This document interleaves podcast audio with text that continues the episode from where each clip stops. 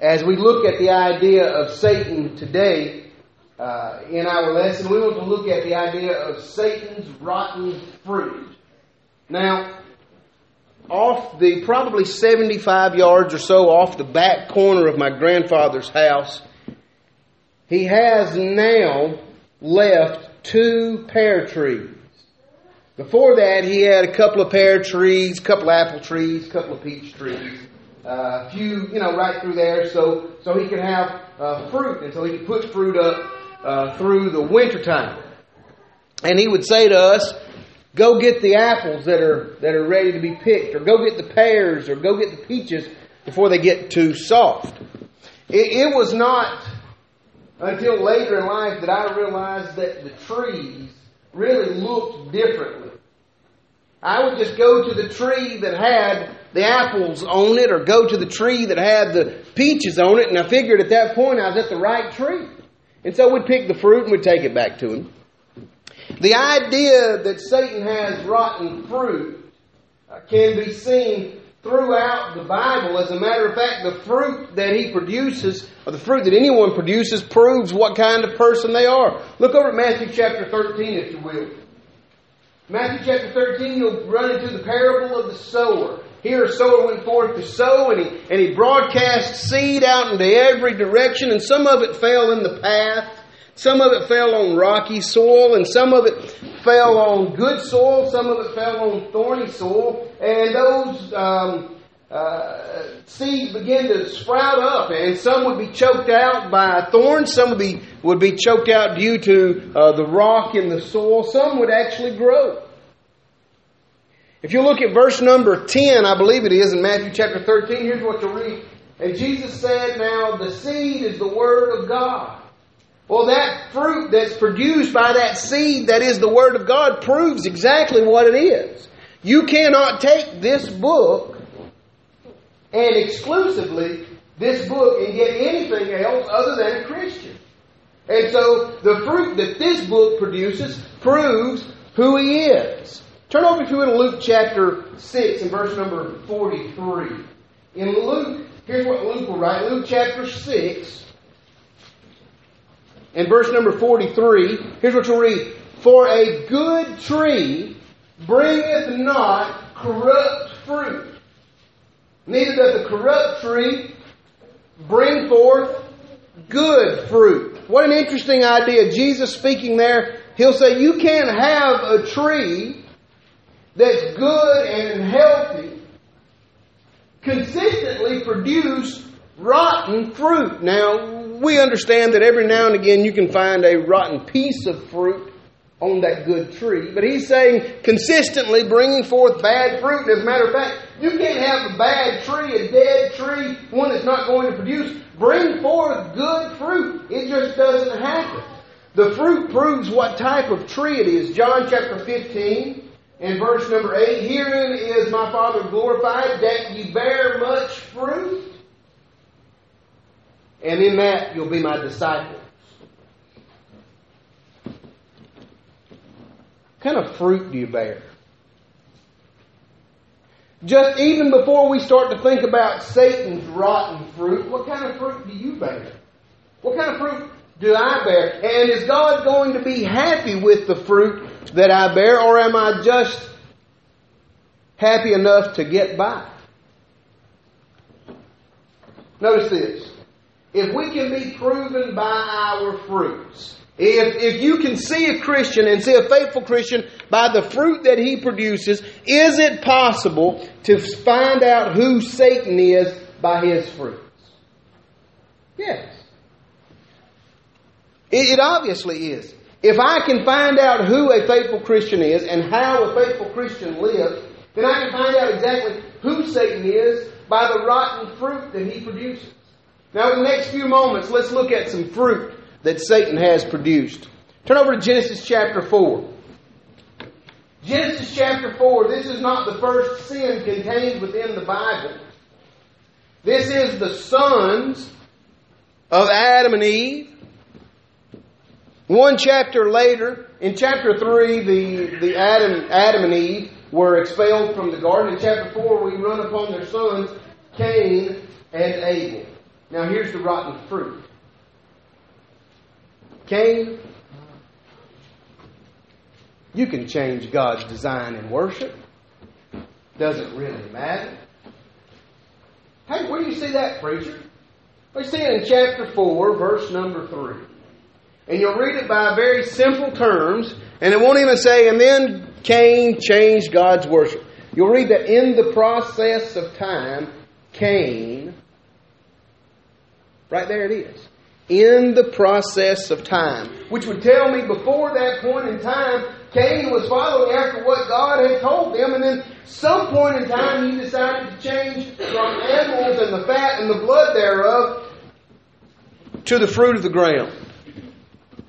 Because Satan had sold him a bill of goods saying, You can change God's worship. You can see that also in Nadab and Abihu in Numbers chapter 11. They had everything going the right way. They had their clothes on the right way. They had their incense and the fire on there the right way. They had the incense on there the right way. They didn't have the fire the right way. See, just those little bitty changes, you can you can just do that and everything will be okay. What was the result of those two things? Nadab and Abihu was immediate death. Cain was a marking so bad that, that it ultimately pushed him away from society and caused him to die. Do you understand what Satan's rotten fruit result is? Death. What about 2 Samuel 6? The nation of Israel is bringing back the, the coveted Ark of the Covenant. This is, this is over what uh, the nation of Israel and the nation of, of the Philistines would fight very extensively. The Philistines wanted it. It was a, a, a trophy for them. And they get it back after a long period of time where the, the Philistines had it. And they bring it back on an ox cart. Pulled by an ox. Everybody is running out in front of that cart. They're rejoicing. Everybody's happy. And then it happened that the ox stumbled. And as he stumbled, you don't stumble backward. As he stumbled forward, the box, the covenant, the Ark of the Covenant shifted on that cart. And it was going to teeter off of the edge.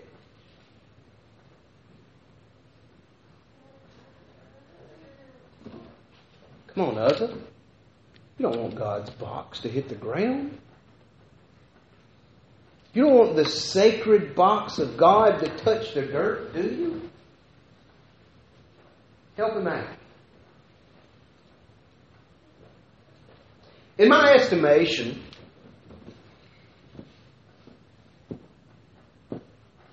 I don't think Uzzah had any malice, any intent to to cause harm to God or to his people. As a matter of fact, that everything I know about Uzzah, they seem to be a pretty okay guy. And then he did it. Put his hand out there to steady that ark. And he died. You say, well, that's that's pretty extreme, isn't it, God? Well, didn't God say don't touch it?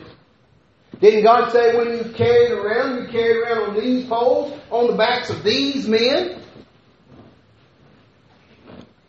Nowhere where in, in God's Word do you read that the nation of Israel was allowed to, to carry that Ark of the Covenant on the back of, a, of, a, of an ox or on an ox cart? And that's what they did. Had it been on those poles on the shoulders of the children of Moriah, then it would have been carried the right way. It would the, the ox would not have stumbled, Uzzah would not have put his hand there, but the result in Satan's rotten fruit is death. You see, Uzzah, you can help out God a little bit. Because he doesn't know everything. Because he's not prepared for everything? in, in what universe would I think it would be okay for me to help God out?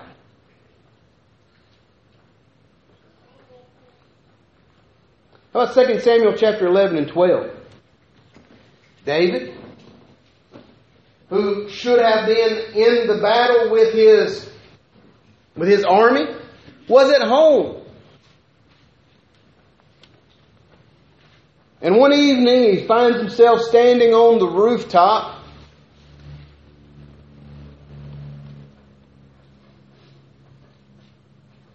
and he sees her. And as 2 Samuel 11, chapter, or chapter 11, verses 1 and 2 will tell us, Bathsheba was very beautiful.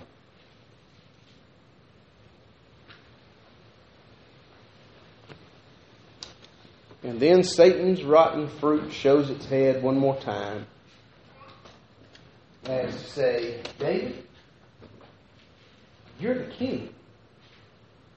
No one here can tell you what to do or how to do it.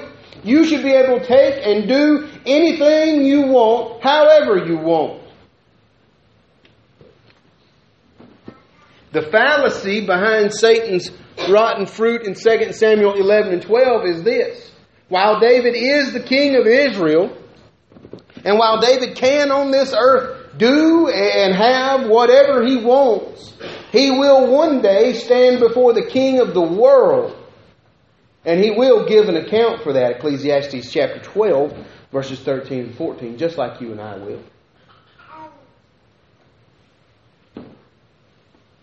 The result of this sin was the death of Uriah. You and I will know he was put up into the hottest portion of the battle, and then was the army was drawn away from him. He, he basically carried his own death certificate to Joab. Did you know 36 others in that fight lost their life because of the sin of David? By the way, did you know David's child with Bathsheba died because of the sin that happened? All because all because David believed you're the king and you can take whatever you want. Satan's rotten fruit, what's the result? Death. Look at Jonah. Jonah chapter 1. Jonah, the prophet of God, is told to go down, get in a boat, and go over to Nineveh. He goes down, gets into a boat, and sails to, toward Tarshish. Completely opposite directions. Jonah is a, a patriot in the eyes of the Israelite nation. Because he doesn't like Nineveh. He doesn't like those folks in Babylon. He's not going over there to teach them what's right. He doesn't care if they live or die. Matter of fact, he, as a patriot in the in Israel, would, would hope that they would die because they're the enemy. And so he believes Satan's fruit of is just get in a boat and go the other way. Go whichever way you'd like to, Jonah. What's God really going to do? What's God really going to do? Well, He's going to send a gigantic storm. And while everyone is throwing everything overboard they can to try to lighten the load, Jonah looks at these sailors who have faced storms before and are terrified of this one and say, Hey, I'm the problem. And then he says, Throw me over. What? Yeah, if you'll throw me over, God will be satisfied and none of these things will happen anymore. It didn't take very long for these sailors to say, okay, throw you on over. His result that he was thrown into the sea, eventually swallowed by a great fish. The ultimate end of that was that he repented and was uh, allowed to go to Nineveh. The result here at the very beginning in Jonah chapter 1, he's thrown into the sea. These sailors, assuming they're throwing him in there to die. John chapter 18. After Jesus lived some 33 odd years on this earth, after he handpicked 12 disciples who were going to become the apostles, save one. After they have this Last Supper uh, in an upper room, and as during this supper, right after he has said, One of you is going to betray me, after he says, The one who dips with me is the one.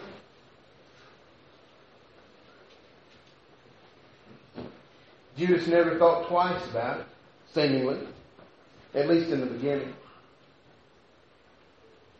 Judas hearing year after year from Jesus that, that the plan of God is that the Messiah sacrifice himself in order to redeem man. Judah, Judas, I believe, believing in Christ, says, if it's God's plan anyway, why not make a buck on it?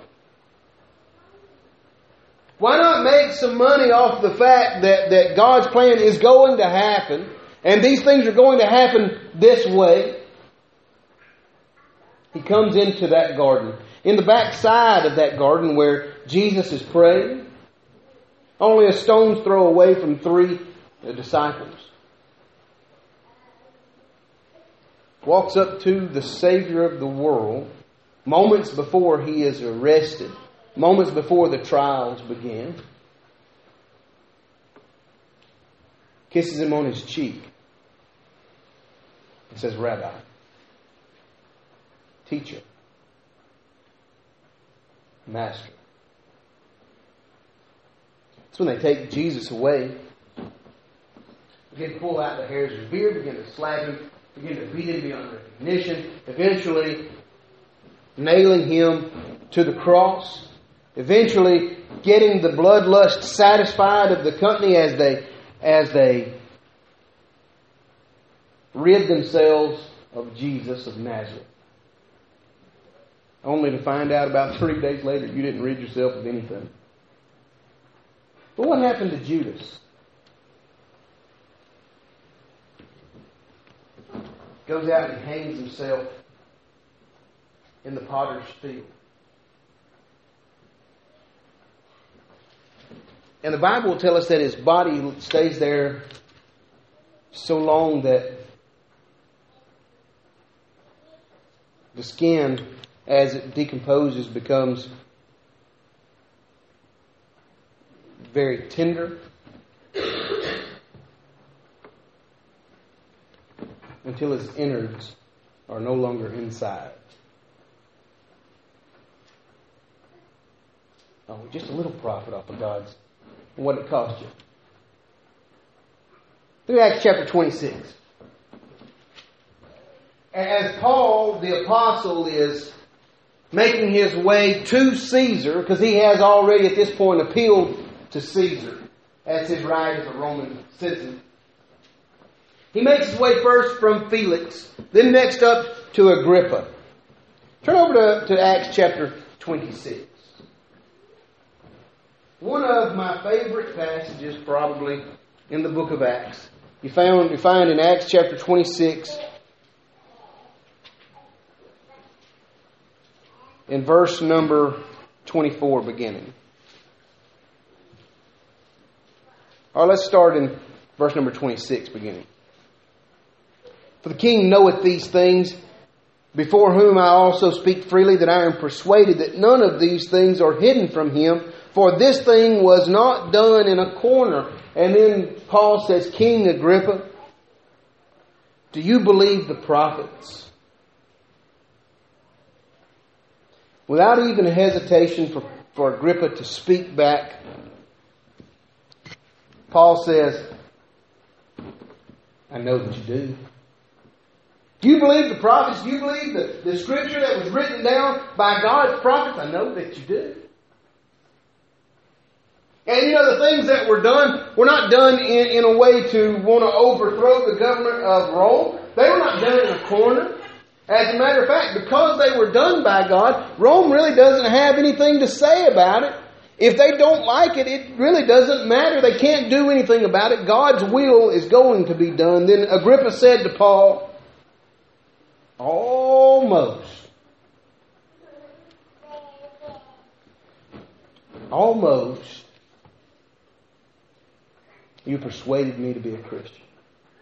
And realistically, in the in the literal, what he would say would be, with so many or with so few words, do you suppose that you could transform my mind into thinking the way yours does? Almost. Perhaps he says it with a little bit of sarcasm in his voice. Try one more time, Paul. Let's get one more go at it. Maybe, maybe you got something else in your bag of tricks. What Agrippa is saying is, I'm not going to obey. I don't plan on obeying. I plan on following my life as King Agrippa out just as far as it will go because my life's pretty good, Paul.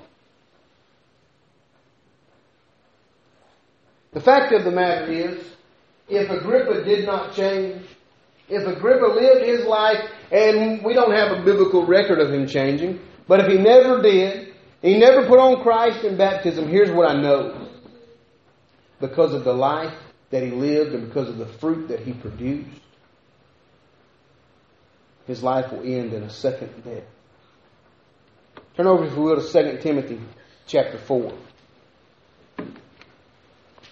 One more. 2 Timothy chapter 4.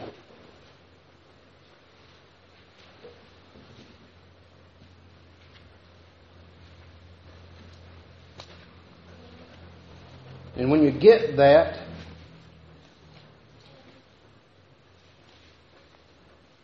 there we go.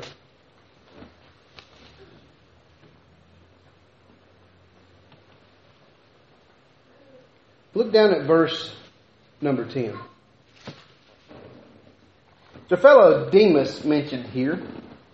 And two more times within the New Testament he's mentioned. And the other two times he's mentioned as being a fellow laborer with Paul. One who is who is working alongside the apostle Paul, one who is working and striving in Asia Minor to establish churches and to keep the uh, the kingdom of God producing. 2 Timothy 4 in verse number 10 is the last verse we read about Demas found within the entirety of the Bible. Where Paul writes by the inspiration of God, For Demas hath forsaken me. Having loved this present world, is gone to Thessalonica.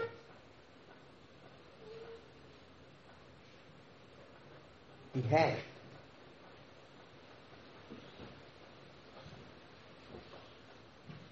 Agrippa had standing before him salvation. Demas had it in his hands. And the rotten fruit of Satan that they both believed was the grass is greener on the other side. And the fact of the matter is, no, it's not.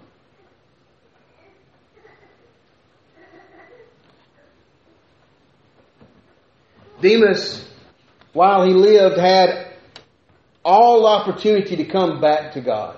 Every opportunity to man. He could have come back to Paul and that group and said, hey, listen, I have done awful things against you guys. I'm not going to be one who is who is, is looked and seen at as being one who is undermining what you're doing. I'm going to step away from what you guys are doing. I'm going to go over to a completely different city. I'm going to change my name. I'm going to do something differently, but I'm going to work for God. Instead of Demas hath forsaken me, having loved this present world and is gone to Thessalonica.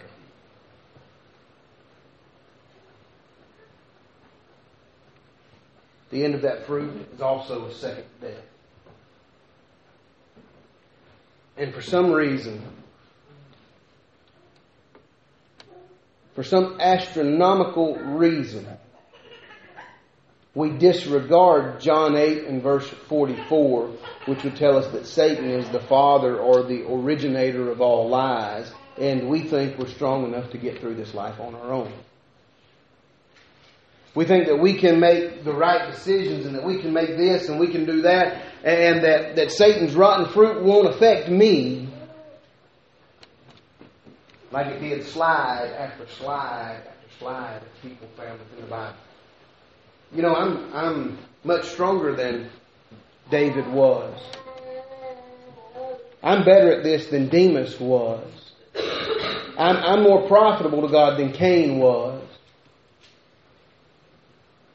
We think very highly of ourselves. Satan's rotten fruit contains death. It always has. Turn over one more place, Second Corinthians or First Corinthians chapter fifteen. First Corinthians chapter fifteen. Notice what the Apostle Paul writes about death. 1 Corinthians 15, beginning in verse number 51. Behold, I show you a mystery. We shall not all sleep, but we shall all be changed. In the moment, in a twinkling of an eye, at the last trump, for the trump shall sound, and the dead shall be raised up to incorruptible, and we shall be changed. For this corruptible must put on incorruption, and this mortal must put on immortality. So, when this corruptible shall I put on incorruption, and this mortal shall put on immortality, then shall we be uh, brought to pass the saying that is written up Death is swallowed up in victory. O death, where is thy sting? O grave, where is thy victory? The sting of death is sin. Strength of sin is the law. But thanks be to God which give us the victory through our Lord Jesus Christ. Therefore, my beloved brethren, be ye steadfast, unmovable, always abounding in the work of the Lord, for as much as you know that your labor is not in vain in the Lord.